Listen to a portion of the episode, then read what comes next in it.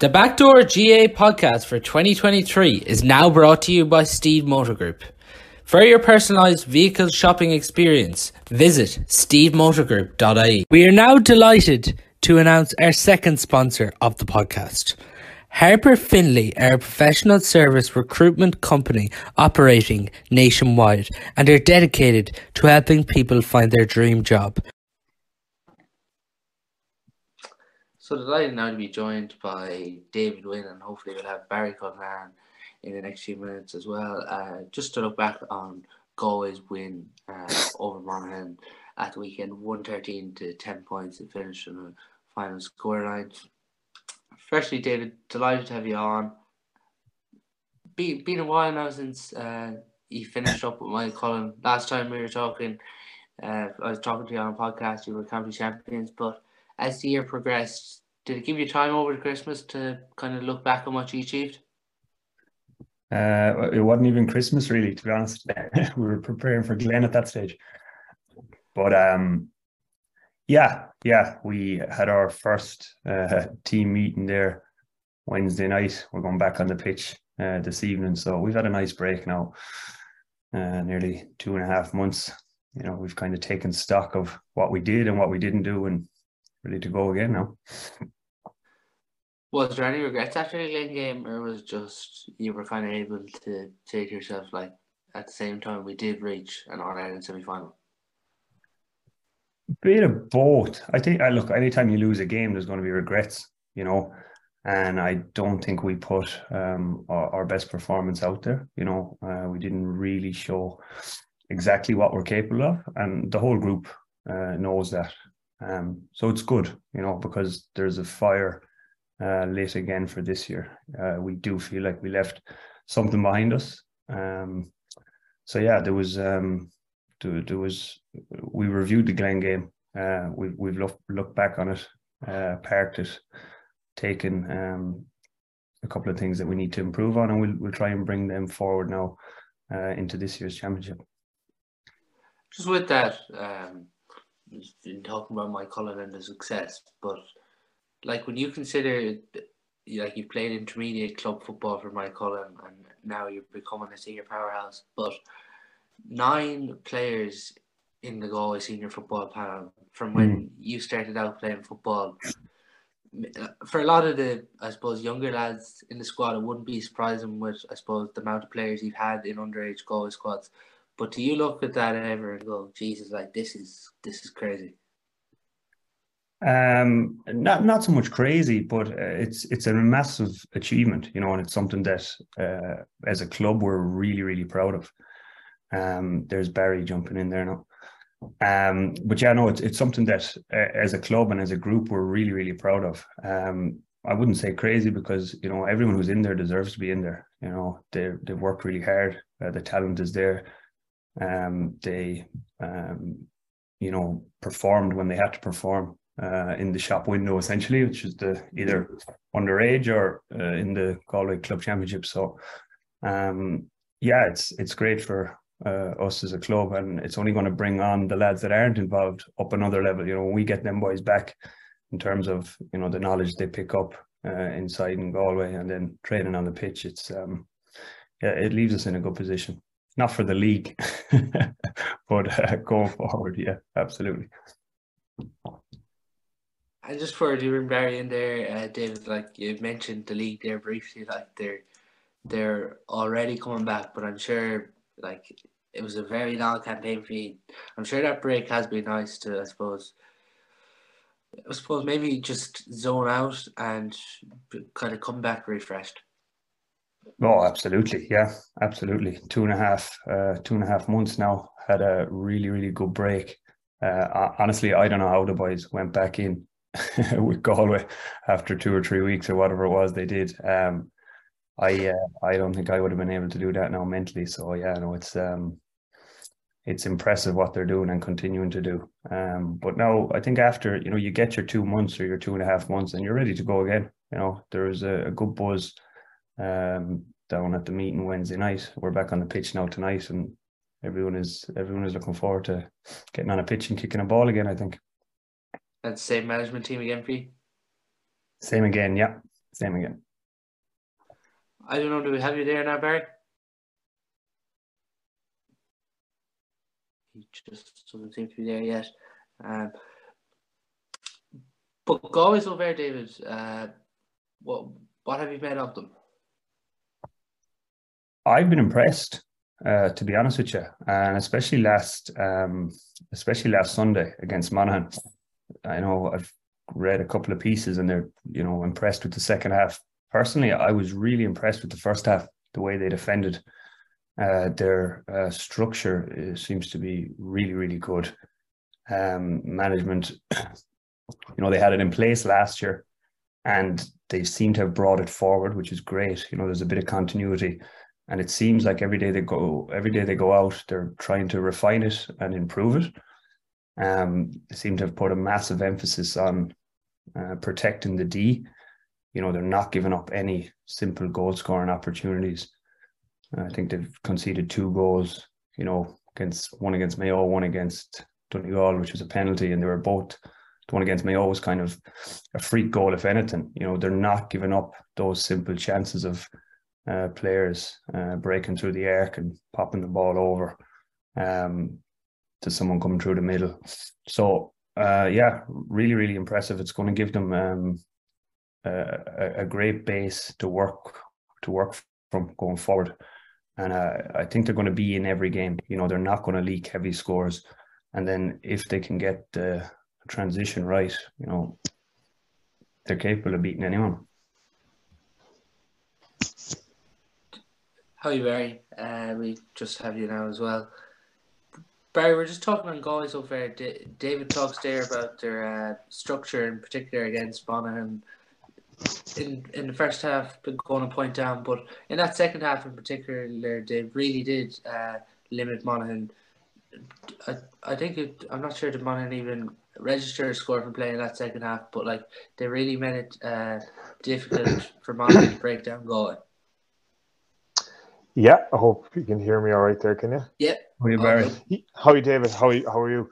Um, yeah, look, I think, you know, media and eh, supporters and everyone, like we, we do have a, and I'll be as guilty as anyone, like a tendency maybe to analyze kind of the micro side of a league. So analyzing each half or analyzing each game. And, you know, at halftime in the Roscommon game, you know, it was like the, the weight of the world on our shoulders full time at the Tyrone game. It was only a matter of time before, you know, getting to the All Ireland final, half time against Monaghan, maybe not so good. Full, you know, so there's, there's a trend to these things that, that we, we get overexcited and we look at how we're playing uh, when we're really positive and we, we, we're too negative when maybe a half doesn't go our way. So, uh, you know, he will have been happy with that half, but, but as a management team, you know, when they set down at the start of the league, there's certain parameters that they wanted to meet, and they can only judge that really at the end of the league.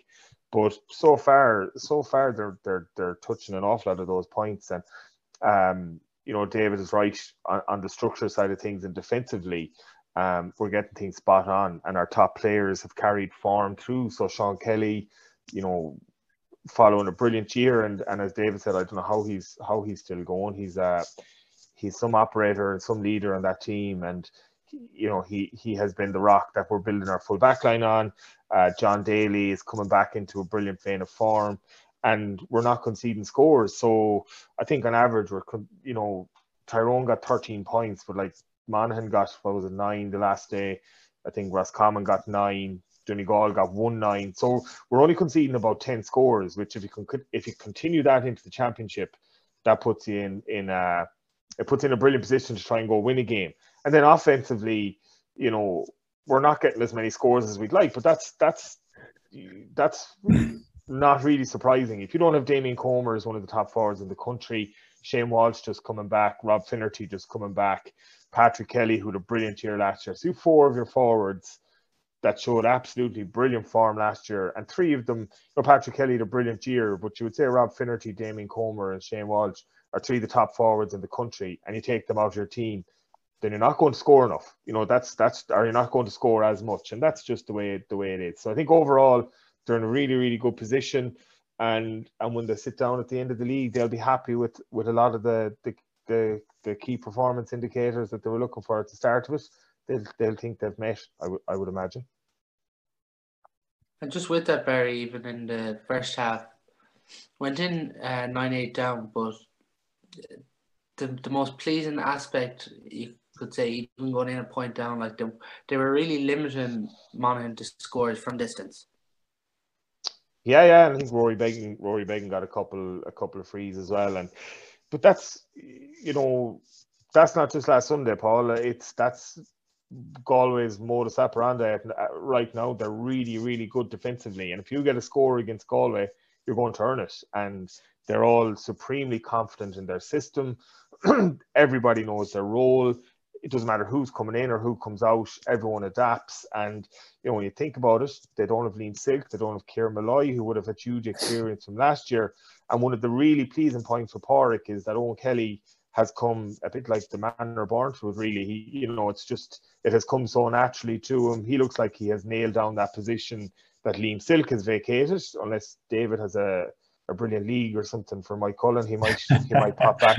He might pop back into that role. Um, there's probably still vacancy at, at that left half back spot. I think Daniel Flaherty for me is is in pole position. I think he's a really really good footballer. Cathal Sweeney will push him all the way in. It goes to show you uh, the strength that that Salthill Knocknacarra have at the moment. But you know, Paul Conroy pulling the strings around midfield. Cillian McDaid didn't start the last day, but everybody in there, that defensive unit are two wing forwards. They all know their role really, really well. And and one thing for me, really standing out for Galway this year is they're limiting the amount of frees teams get. So they're they're really disciplined in the tackle. There's no one doing anything stupid. There's no one leaving a hand in when it when it doesn't need to be. And it looks like something that they've really really worked on over the, the winter months.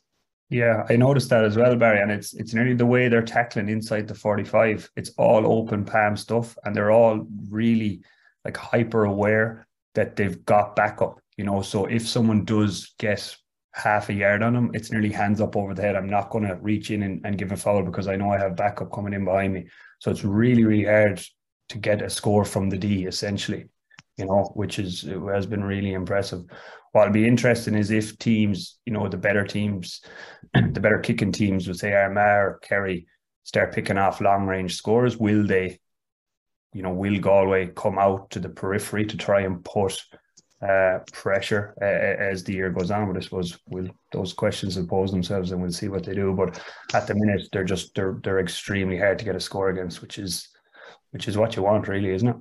Yeah, I I think I don't think they will. I think they, I think they'll accept the fact that you know the team you say you said Armagh or, Kerry or Mayo or whoever they play, they might get a couple of scores, but how many how many actually will they get? You know, you're never going to see nine, ten points from distance in a game. If, if like if if Galway could keep their defensive structure and Armagh or Kerry got three three scores, four scores from distance, they'd accept that and they'd, they'd move on. That would be my that would be my perception of it anyway.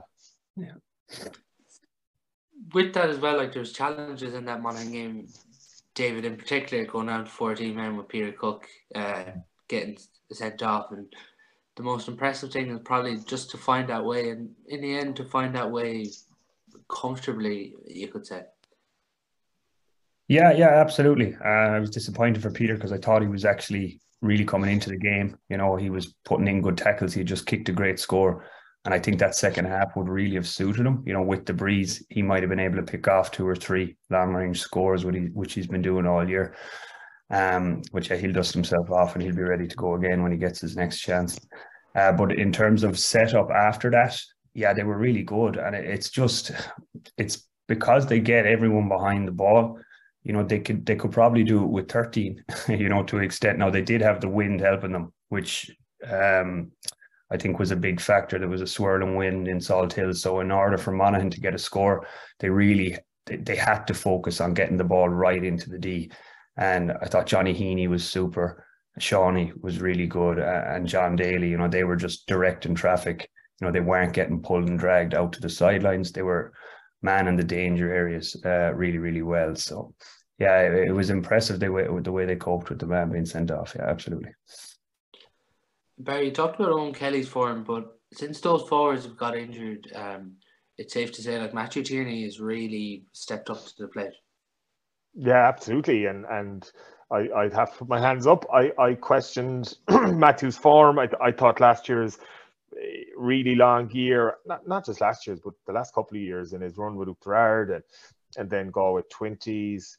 NUIG and then and Galway seniors. I thought I thought it had taken a lot out of him and and possibly wasn't showing the levels of energy that we had expected expected to see of him, considering the the huge potential that he has. But as you said, it it could be a situation where he now feels that without the lads playing, that he is probably Galway's number one forward, and he has really risen to that, really risen to that, and you know the turning point of the Tyrone game where him coming like he's a massive man, him coming and, and taking those two two marks and us getting scores from that. And I think that's where I, I think he took huge confidence from that. And I think he pushed on from that. And it was kind of in the last 20 minutes of the Tyrone game, he really, really expressed himself against Donegal. He was outstanding. He was really, really good the last day too. So the challenge, the challenge for Matthew and the goal management will be putting that to him is when when Shane comes back, when when Damien comes back, you cannot go hiding. And and not that not that he was hiding, but he was probably being overshadowed by by Shane coming looking for ball, by Rob coming looking for ball, by Damien coming looking for ball, and possibly Matthew just wasn't getting as many as as many possessions as he would have liked. And I think that'll be the challenge that that we spread the we spread the load among the forwards, and that we you know no one forward is, is, is dominating our play because you see you see what happens in in teams then shut down one or two of these guys and and it, and it becomes very difficult for someone else to come into the game. So they'll be absolutely delighted for Matthew himself personally because we know what he has in his locker and it's and it's brilliant that he's now expressing himself and showing that. But as you said Paul like the challenge now for him is keep going and and when the likes of Gavin White picks him up in against Kerry or someone like that, you know, he's going to have to show that that this is this is his year, and please God, it'll be, you know, it'll be Matthew Tierney that that takes the limelight this year on top of Shane and Damien and Patrick Kelly or whoever else is there. Yeah, and just just to add to that, I think Barry uh, makes a great point. You know, There's a massive difference to being the focal point of an attack and being kind of on the peripheries, the third or fourth best player, and trying to chip in with two or three scores. But I think Matthew, in fairness, I, have seen a lot of him now, uh, and this year he seems to have gone away and worked on a couple of small things that make a huge difference uh, at intercounty level. Score he kicked the last day against Monaghan, uh, really, really smart. You know, he was just jogging out to the to the 45 line as if he was coming on the loop and then a real quick back check so just centre back was right up behind him, checked right back. Robert finished. Robert Finnerty really, really quick hands uh, into Matthew, and he had an easy score right in front of the goal. You know. What so are those small things, David, that you think he's worked on? So that exactly that that small movement. So rather than coming out and trying to win, you know, softball and going back around, working on the loop, trying to take on a man, literally jogging out at half pace to the forty-five and then what you see, what you see Con O'Callaghan doing all the time, that quick check right back in. He did that brilliantly. Lost the centre back. Robert Finnerty found him with a hand pass and he, he floated it over the bar. And if he could get two of those a game when it gets to championship, that'll really, really help um, Galway scoring prowess. That's the biggest talking point from the weekend seems to be simulation in the game at the minute. And Barry, there, there probably is an incident uh, going around. David's smiling here now, but uh, Barry, you Duff, this now, I'd say half of Moycullen will be watching this with the with the with, so I better be very careful. I, I think to be honest now, and this isn't a maroon tinted glass. Like I, I would say Peter Cooke was probably you know just to show my lack of Moycullen or Galway bias. Like I'd say Peter would have been very disappointed and probably could have no complaints over over what happened at the weekend. But in terms of the in terms of the covers that Sean Kelly is getting, I think it's I think it's criminal to be honest. Like he actually did, you know, we don't know where like your man, I don't know what Monaghan fellow was, actually did catch Kieran him. Duffy. There's no, yeah, there's no, um, there's no doubt he caught him with a fist into the ribs. You know, we don't know.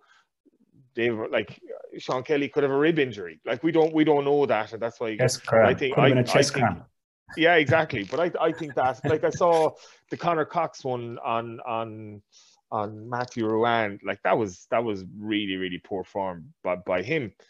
Like Sean Kelly doesn't do that, and he's not that sort of player. So like to be highlighting him, I think that's I think that's uh I don't think that's fair. I think it's a bit unjust. I do think we have an issue with it.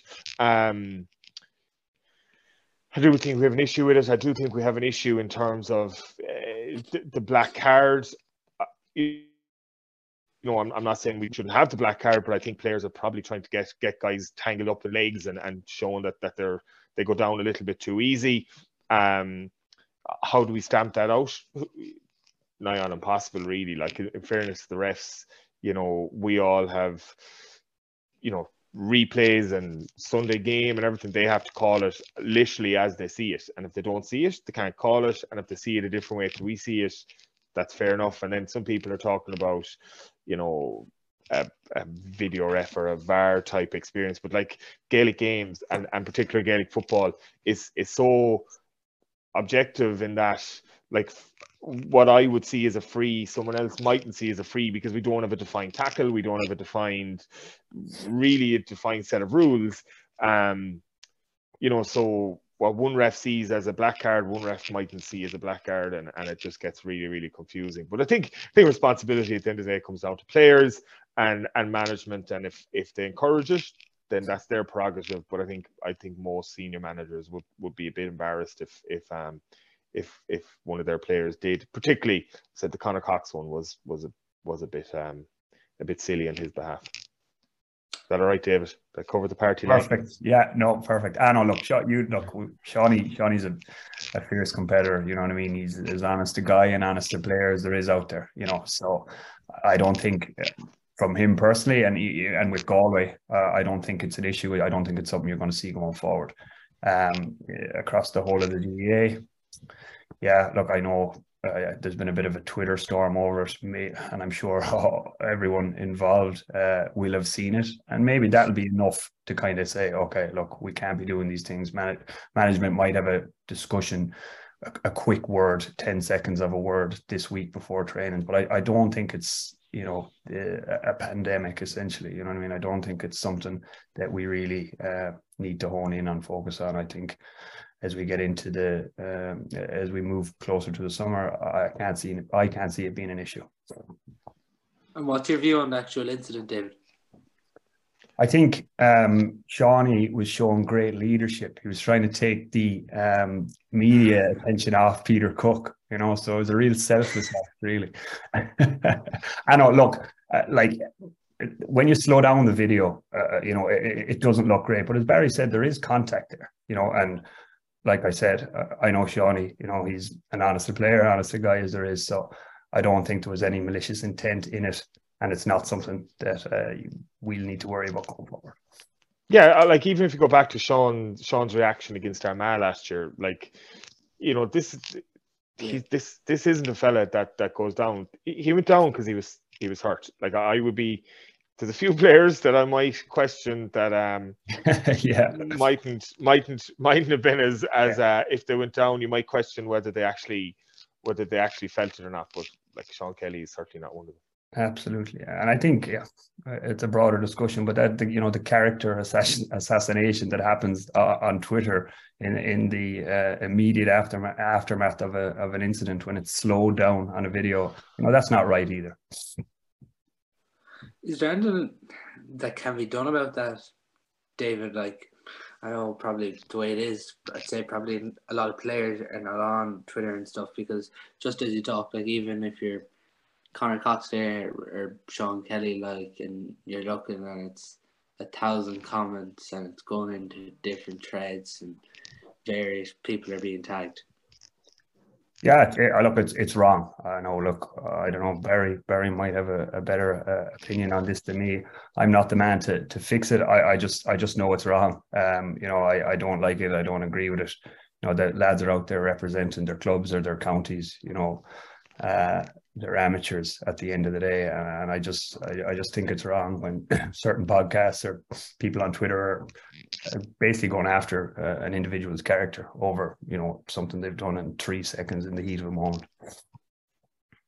I think it's I think it's look, you know, there's a lot of clickbait out there as well, um, yeah, and it's usually the same fellas that are doing it every Sunday evening. They'll find something to to something to try and get their their their name out there, and that's fine. And and fair play to them, absolutely no issue with that. But again, the responsibility, like players, comes back to the people responding to it. You know, if you can see every Sunday evening the same fella is finding one person or particular incident uh, to get to get himself trending on Twitter, um, just ignore it. Like he's not doing it for for your the good of your health. He's not doing it for um, the good of the GAA. He, uh, the only thing he's doing it for is, is to get people to get people um, engaged with him to try and create a little bit more money in advertising. So don't don't get fooled into it that you think that some yeah. some fella is uh some fella is is is trying trying his damnedest to wrong or right all the wrongs of the GAA. He they certainly most they certainly are not.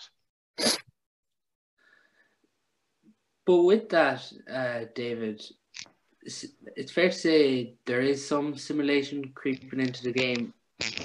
And is it this thing where man management will go to players if you do feel contact and it's minimal, go down?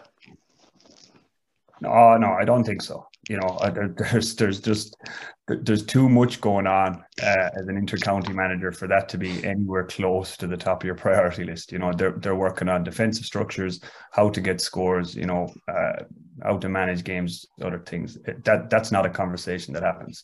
I think with this small bit of backlash this weekend, there might be a word uh, in dress rooms uh, across the country. Just you know, don't be don't be going down uh, at the you know if someone blows on you essentially you know that might be a, a 10 or 15 second conversation but but that'll be it you know. I think it's more uh, as barry said uh big bait people looking for attention. You know your sean kelly's your conor cox's you know management around the country they're not going to be concerned themselves too much with it. You know their focus is on winning games and getting to getting to championship essentially.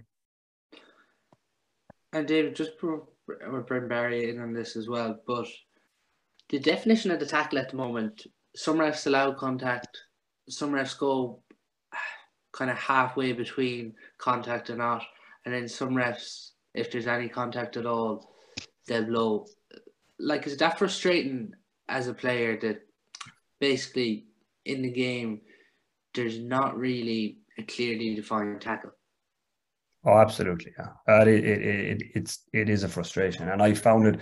I spot. I, I I found it especially prevalent when I was in with Galway and I was coming back back to play um, with Moycullen. You know what I mean? It seems like the tackle uh, is a uh, it's completely different from intercounty to club. You know, and when you have you know us now, we'll have five or six uh, defenders coming back with us you know they're they're tackling hard at intercounty level and then they come back to club.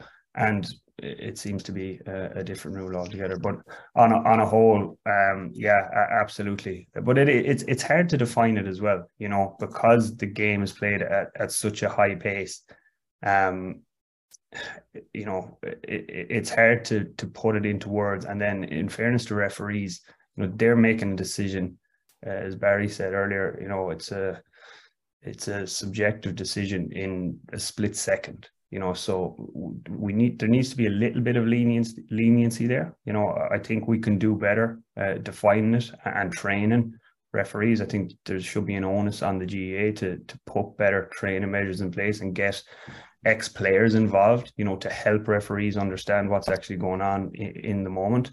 Um but yeah it, it's definitely it's definitely a frustration yeah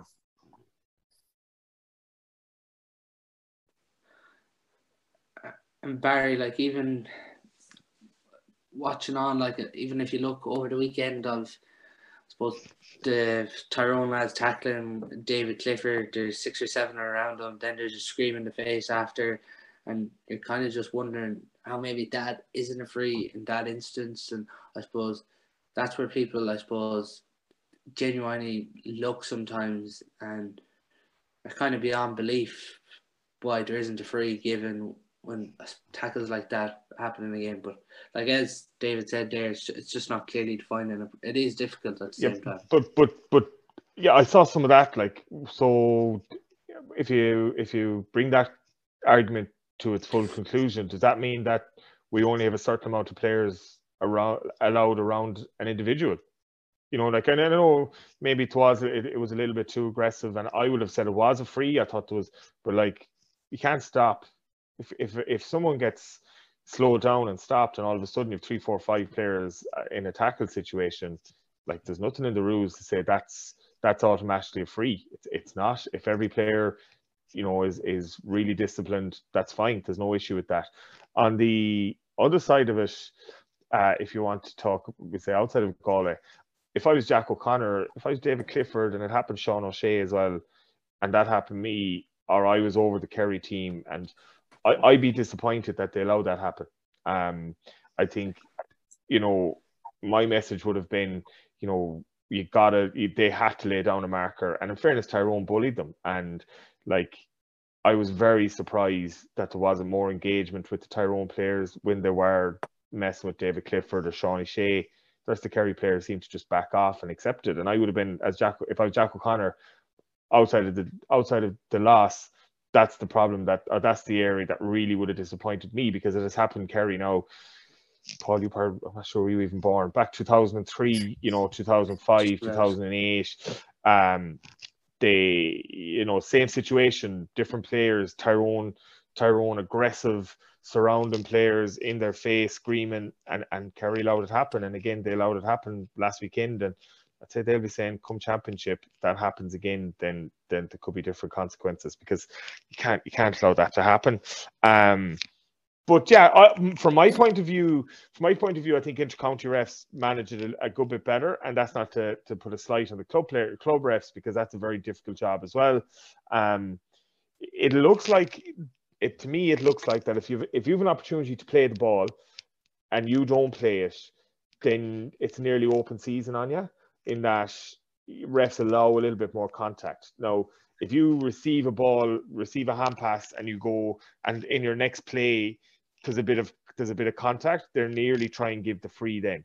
But if you receive a hand pass, you beat a player, you have an opportunity to kick it or hand pass, and you don't, I think then refs allow a little bit more contact and say you you had the opportunity to play it, you didn't.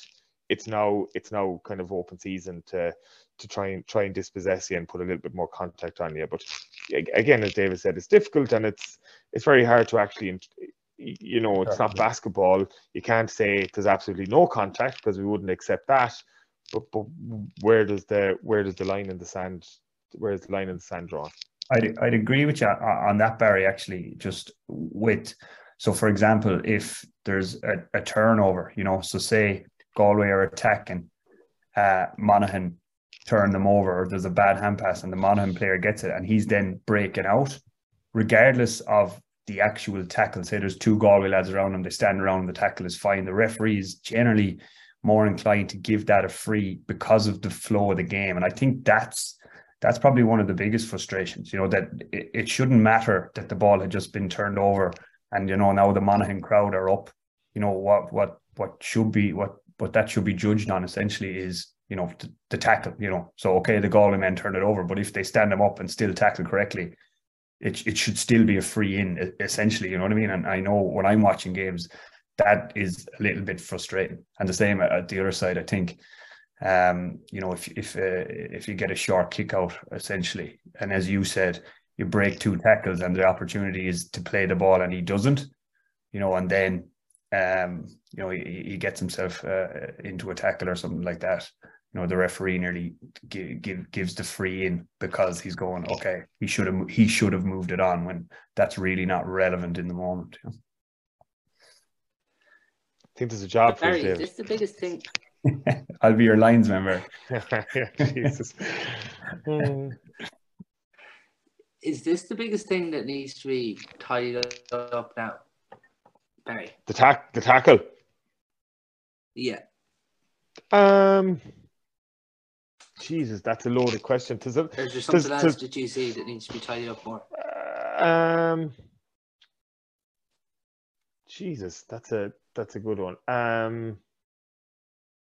I think the consistent fouling is an issue, actually, more, more so than the actual tackle. So, um, you know, Conn Kilpatrick from Tyrone must have fouled, you know, he definitely had eight fouls against Galway, and and there was no action taken, and that's happening. So, like, uh, no, I'll, I'll phrase this. I'll phrase this, but it's the persistent tackling by teams to slow down the opposition. I think that's a bigger issue. So I'll take Roscommon for example, and and well within their rights. It was a very deliberate ploy, and Tyrone, I thought to a certain extent as well, and probably most teams when you think about it, that if Galway turned the ball over full back or, or cornerback or within the 45, they're they're we say the Galway defending 45, closest to Galway goal the nearest Roscommon player just went and fouled the Galway fella because it gave them an opportunity to go back. So they didn't want Galway breaking. They didn't want Galway. They didn't want Sean Kelly just going on a run, galloping up the pitch. Stop it dead. Give Roscommon loads of time to get players back, and you build from there. And that's happening over and over again. And you're seeing it. And believe me, where you know you mentioned about you know our management going to guys saying, look, if there's any contact, go down. They're not. They're not. They're not doing that. Um, that's an individual thing if someone does that. Our management going to teams saying, stop it at source, take a foul, take a hit. Absolutely. At 100%. And they're giving, it's just slowing it down because that's all they want. They all they want is just to give two or three seconds for guys to get back, to get into position, to get defensively set. And I personally, I think that's a bigger issue. So it mightn't be, you know, it mightn't be the letter of the law, black card, you're pulling a guy down but there's a huge amount of cynicism in it that if you're breaking the momentum of a team deliberately to me that's that's the biggest problem that that we're facing at the moment. Because it'll just keep it'll happen it'll happen. So one of the teams that'll do it will be successful. And as we do in the GAA, we're all guilty of it. Everyone else will just copy it. So they'll see um you know team X will go and win the All Ireland and the reason they do it is because every time Sean Kelly got a yeah. turnover they just fouled him and all of a sudden every single time Moycullen are playing every single time they're playing a club game and Sean Kelly gets the ball, he'll be fouled because we copy. And I think at the moment that would be a, a huge problem for me. Do you do you see that as an issue as well, David? Like even when Barry's talking there, you're nearly thinking of players who almost make a foul. They'll drag the player to the ground, but they'll drag the player lightly, so maybe it doesn't look as bad to the referees. Yeah, yeah, Barry's 100% right. Yeah, he, he's a he's 100% right. But again, yeah, uh, it's on it's on the GAA, right? Because players and management are just going out to win, you know, and they're they're going to play to the rules. and as Barry said, you know, copycat culture is is definitely in. Um, you you you'll see a lot of teams in Galway this year setting up um, with the two man sweeper, I'd say, after Galway, after watching Galway in the league and in the championship this year, you know, and that's just the way it that's that that's just natural. That's what happens. Um, so it has to come in at the top, you know, and I, you know, I've heard a lot of people giving out about the standard of games and how it's so boring, etc. But again, that onus isn't on players or management whatsoever. You know, their their sole focus is to go out and win games, you know, and they will do whatever they have to do tactically to tr- to to try and achieve that goal. So it has to come from top level, you know, and, and it needs to be done. Um, it needs to be done uh, smartly and consistently, you know, across the board, or else it's just not going to make an impact. I, I don't have I don't have the answer. Is it something? I think I think I think um, a directive. This is only again me thinking out loud. Is that you know the advantage rule has to be so. Say, you know, hypothetically, David Wynne wins the ball back from Moycullen. Someone goes to foul him, and instead of the referee blowing the whistle straight away, and then the player that's after fouling David just standing in front of him, giving another couple of seconds, that there's a directive to say, look, David, if you can go and break that tackle, I'll give you a little bit. I'll give you a little bit extra. So instead of fouling for free, I'll give you another couple of seconds, another step or two to really push on and try and break that tackle, and then you're out and it's not slowing things down for free. And I think we have to try and get that into the game rather than just, you know, foul, stop, everyone back, foul, stop, everyone back. You know, let's let's give the players, let's go to let's Pádraic Joyce say to Jack Glynn and these guys say, look, in training, we're going to really coach you that when someone is trying to foul you, you're like you're in the gym three, four, five times a week use it, your legs. You know, really mm. push, really go through, and put that a ref and a ref allows that. So he doesn't say, "Well, you actually mm. took five steps there to free in." They say, "Look, I'm not saying rewrite the rule book. I'm just saying a bit of common sense. If a referee sees that a team is consistently fouling to break the flow of the opposition team, then allow the cornerbacks, allow the fullback, the wingback time to break the tackle so it, it negates any impact that the, the player that's fouling the man can have. And, yeah, and, and really like the onus the onus would would probably come more on a linesman than a referee because if you imagine, you know, Galway turn the ball over, um, Sean Kelly kick passes it to Paul Conroy, he's moving forward.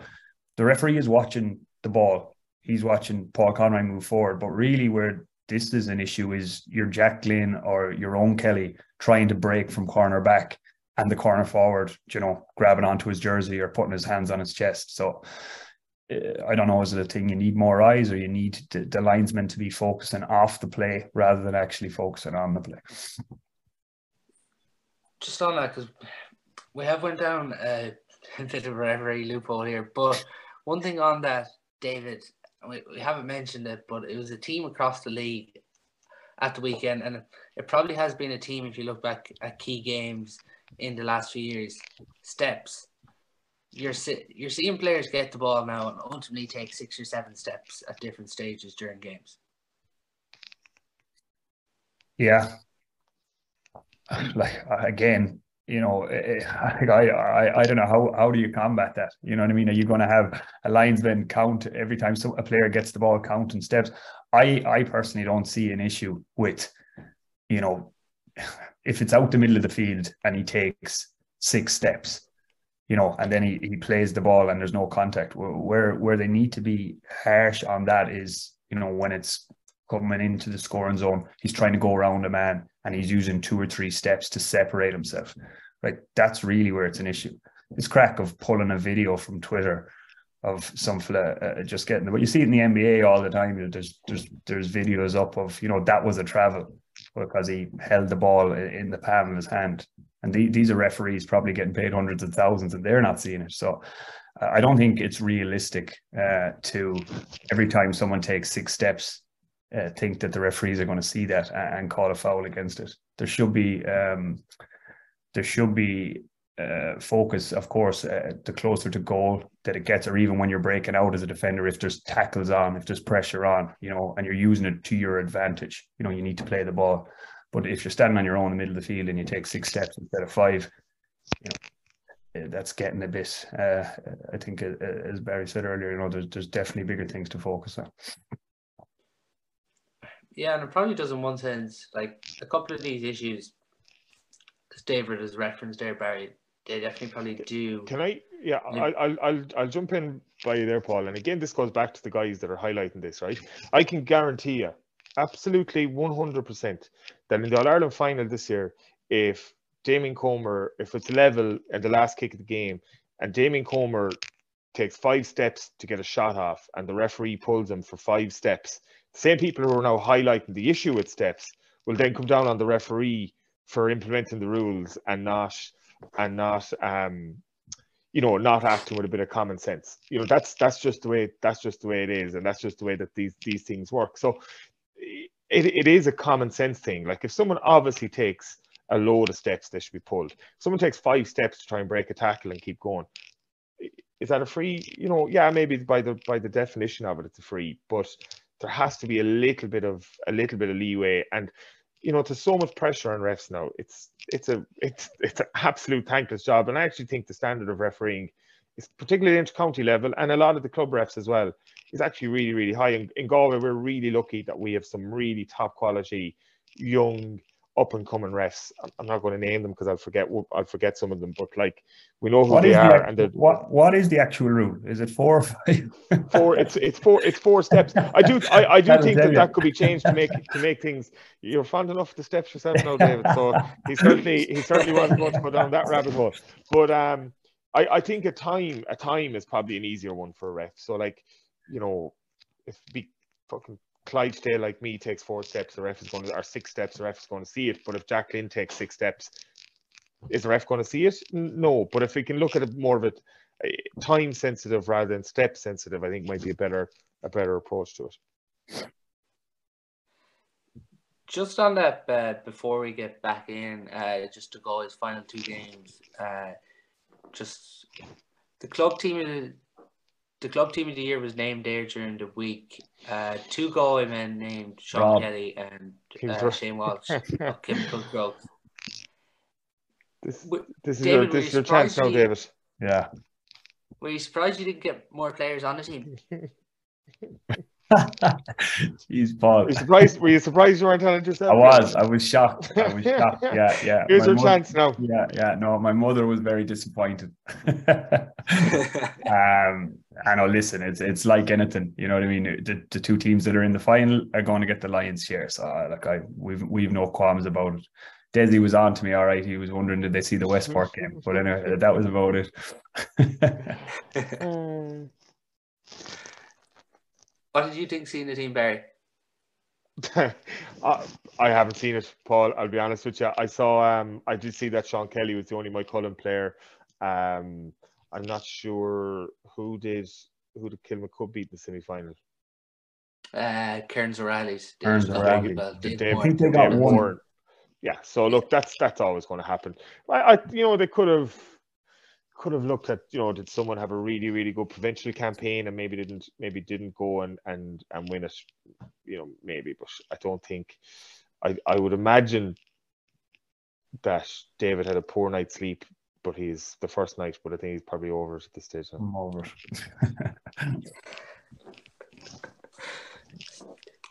with that Galway's uh, final two games, um, Armagh uh, the day after Paddy's Day up in the Athletic Grounds, and then Kerry to finish in Pearse Stadium. David, like we were talking earlier on about Galway system, and maybe Armagh and Kerry are the perfect two teams for this because they both are kicking teams when they get the ball in attack. So it can it can definitely, I suppose, tell supporters and probably tell Galway uh, where they're at probably after these two games. Yeah, yeah, I think this these will definitely be the the um a, a good stress test for the system. You know, because I think Kerry and Armagh will obviously have looked at Galway, uh, looked at how they set up, and I'd imagine identified. You know, the only way to really create one on one or two on two opportunity is to move the ball as quick as possible in transition. So, if Galway are turning the ball over, dropping the ball short, I'd imagine there'll be a lot of kick passing from Armagh, from Kerry out to midfield and try and get it into that um, two dangerous full forward lines as quick as possible before Galway can set up and protect that D.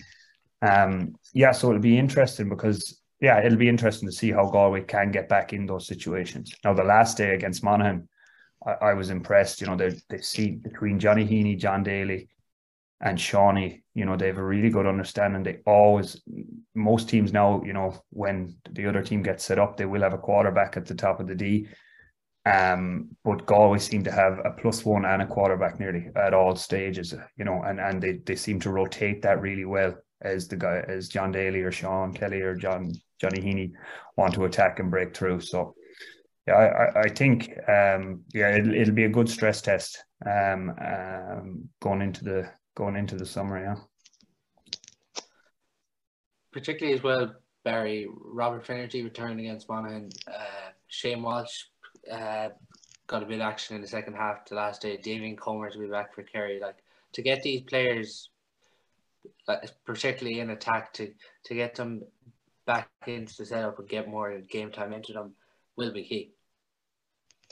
Yeah, it'll certainly be one of the one of the key factors in in the game in the two games. It'll be trying to get as close, particularly for the Kerry game, trying to get as close to your first fifteen for championship as possible, and and and seeing how how how they evolve and seeing what sort of form, um, what form they show, and and even for the likes of Owen Kelly, like you know how we know how good he has played, Cathal Sweeney, we know how good he has played, um, you know, it'd be really important for them to see how they can react when we've a, a, a full setup and how good they can be when you've a, your your best 15 out there. And, I think that's uh, really really important. But for me one of the one of there's a couple of other aspects of it is that the experience of playing in the athletic grounds is in that like it'll be intimidating you know they're they're they love it up there they don't want to get bet up there. That's that's that's brilliant. You know whether win or lose that experience is going to be is going to be very very important for for Galway this year. And Kerry, like we don't know, Kerry could come to Galway the last league game really needing a win to to avoid relegation, and and that will be a big test for them as well. But another aspect of it is is you know one of our Armagh's most important players is Ethan Rafferty or uh, Rafferty in goal. You know it'll be a good experience for the Galway management to see how he, how they can set up to curb his influence and what sort of system they can what sort of system they can come up with to do that. Or on the flip side of it, what what happens if if a team comes up with something different and Armagh Kieran McGeeney has been noted to do it. You know what happens if, for example, um, someone goes and man marks John Daly. So instead of every single time Galway looking to recycle the ball, it goes through John Daly's hands. What happens if someone says, you know what, actually, we're going to take that option out? Now, it might mean that it goes through someone else's hands, but at least, because you think of Galway training sessions, John Daly so influential. That's the way they're going to be playing. That's the way they're going to train. So what happens if someone does something that like that? So instead of they get 13, 14 behind the ball and they put one person sitting on John Daly, who actually steps up then to become that, as you said, David, that quarterback when you're when Galway are going down the right hand side or going down the left hand side, it gets clogged up. They try to recycle, they try to go across the pitch. Inevitably, the ball is in the hands of John Daly or Paul Conroy. What happens, as I said, if someone does that? And hopefully, Kerry Kerry Armagh will test Galway and they'll give them something to think about, and Galway will then have to react, and it'll be a huge learning process for them because at the end of the day, the league is a means to an end, and the the, the Galway's year will be fully judged on their their run in the in the championship, and you know it's a, it'll be a huge experience for them. The two games really really important, and they'll just be hoping that they get really really good learnings from them. They'll want wins but if they don't get them, they'll they'll be still looking for for what are the positives out of it. Dave jumped up into the second after the weekend, just ahead of Roscommon uh, on goal difference now. Both teams still on six points. David, do you think now going somewhat in some way they're towards the top of this table, not fully safe yet, just with how things how tight things are at the bottom. But should a league final now be a, a possibility for this team? Because you're looking at it in the Connacht Championship, it's Mayo Roscommon first round, so go do have that buy into the semi final, and it is a bit of a break they'll have after the league. But do you think they'll be aiming now for a league final when they look at the table? Oh, 100%. Yeah. I'd be very surprised if uh, Pádraic isn't um, you know, it doesn't have one eye on that. Absolutely, you know, because if you could get, if you could get three games in a row now, say, um, Armagh, Kerry, and then a league final, you know, that that's three really, really good games, and you know, he's developed a panel now. Uh, you know, uh, Barry mentioned Cathal Sweeney, Daniel O'Flaherty. Uh, I thought Johnny McGrath was excellent the last day as well. You know, so the more games that he can get for those guys, and even with Shaney, you know, coming back now, you know, the, the, more game time you can get into him before um, uh, a Connacht semi final against Mayo or Roscommon. Uh, and as well as that, you know, winning is a habit. Um, if you could, if you could win a, a national title, Galway's first division one, I think I read, is it would it be forty years or something like that? You know, that that'd that that'd absolutely, um, that'd be a great boost for the group going into championship. Yeah, so I'd say um, I'd say Pádraic has one eye on it. Uh, obviously, um, at the minute, priority is Armagh uh, trying to get a result there, uh, and then obviously Kerry. But it, would be great, I think, for the group and for supporters if we could get to a league final. Absolutely, yeah. And Barry, a chance for a lot of the players who, and ultimately the squad who were defeated to Kerry to, to get back to Croke Park, like that I suppose chance of silverware early on the year in in, in like it's it's it's not going to do uh, the the squad any harm, particularly when they're not out in championship uh, straight after. I suppose like last year, you had the Division Two final, and then Galway playing Mayo fairly soon after that last year. Yeah, absolutely. And and as David said, winning is a habit, and if they get to Croke Park and win, that'll be a big, big boost for Galway. Now, there's caveats to say I'm not sure they'd like to play Mayo in a league final, particularly the fact Mayo would probably have to, by virtue of the fact they're playing the following week, um, they would have to put out their second string team. So, you know, does it really kind of um, you know, is there any real relevance in a game like that? Then I think that's that's that's probably no. Look, that's you know, Mayo could say, you know what, we're going to go hell for leather. Who knows? I'm not sure. And and the fact like Galway would then, if they got Mayo in a league final, they would then have played Mayo in the FBD. They'd have played Mayo in the state, the group stage of the league, a league final, and then possibly have to face them in the championship as well. Four times, four times before before May is probably a lot to, to face Mayo um, in one year. But I think overall, if you said to Pádraic now, you know, do you want to kind of bow out of the league safe mid table or do you want to go on and win it? He'd bite your hand off if you said go on and win it. I said, I think if we could have a big win in Croke Park, I think it's invaluable to that team and invaluable to the younger members of the team. And even even for the likes of Shane to have gone on and won an All Ireland club, like they're big, big achievements, big moments, and and big confidence boosters, big energy, energy, energy, energizing moments within a within a group. And um, a, league final win would certainly be it. It'd certainly top off a, a really good year. And yeah, I think it was 1983 was our last one, so they don't come too often. This podcast is sponsored by Steede Motor Group Claregalway, supplying a wide variety of new and used vehicles. SteedeMotorGroup.ie, taking the work out of car shopping. We are now delighted to announce our second sponsor of the podcast. Harper Finley are a professional service recruitment company operating nationwide and are dedicated to helping people find their dream job.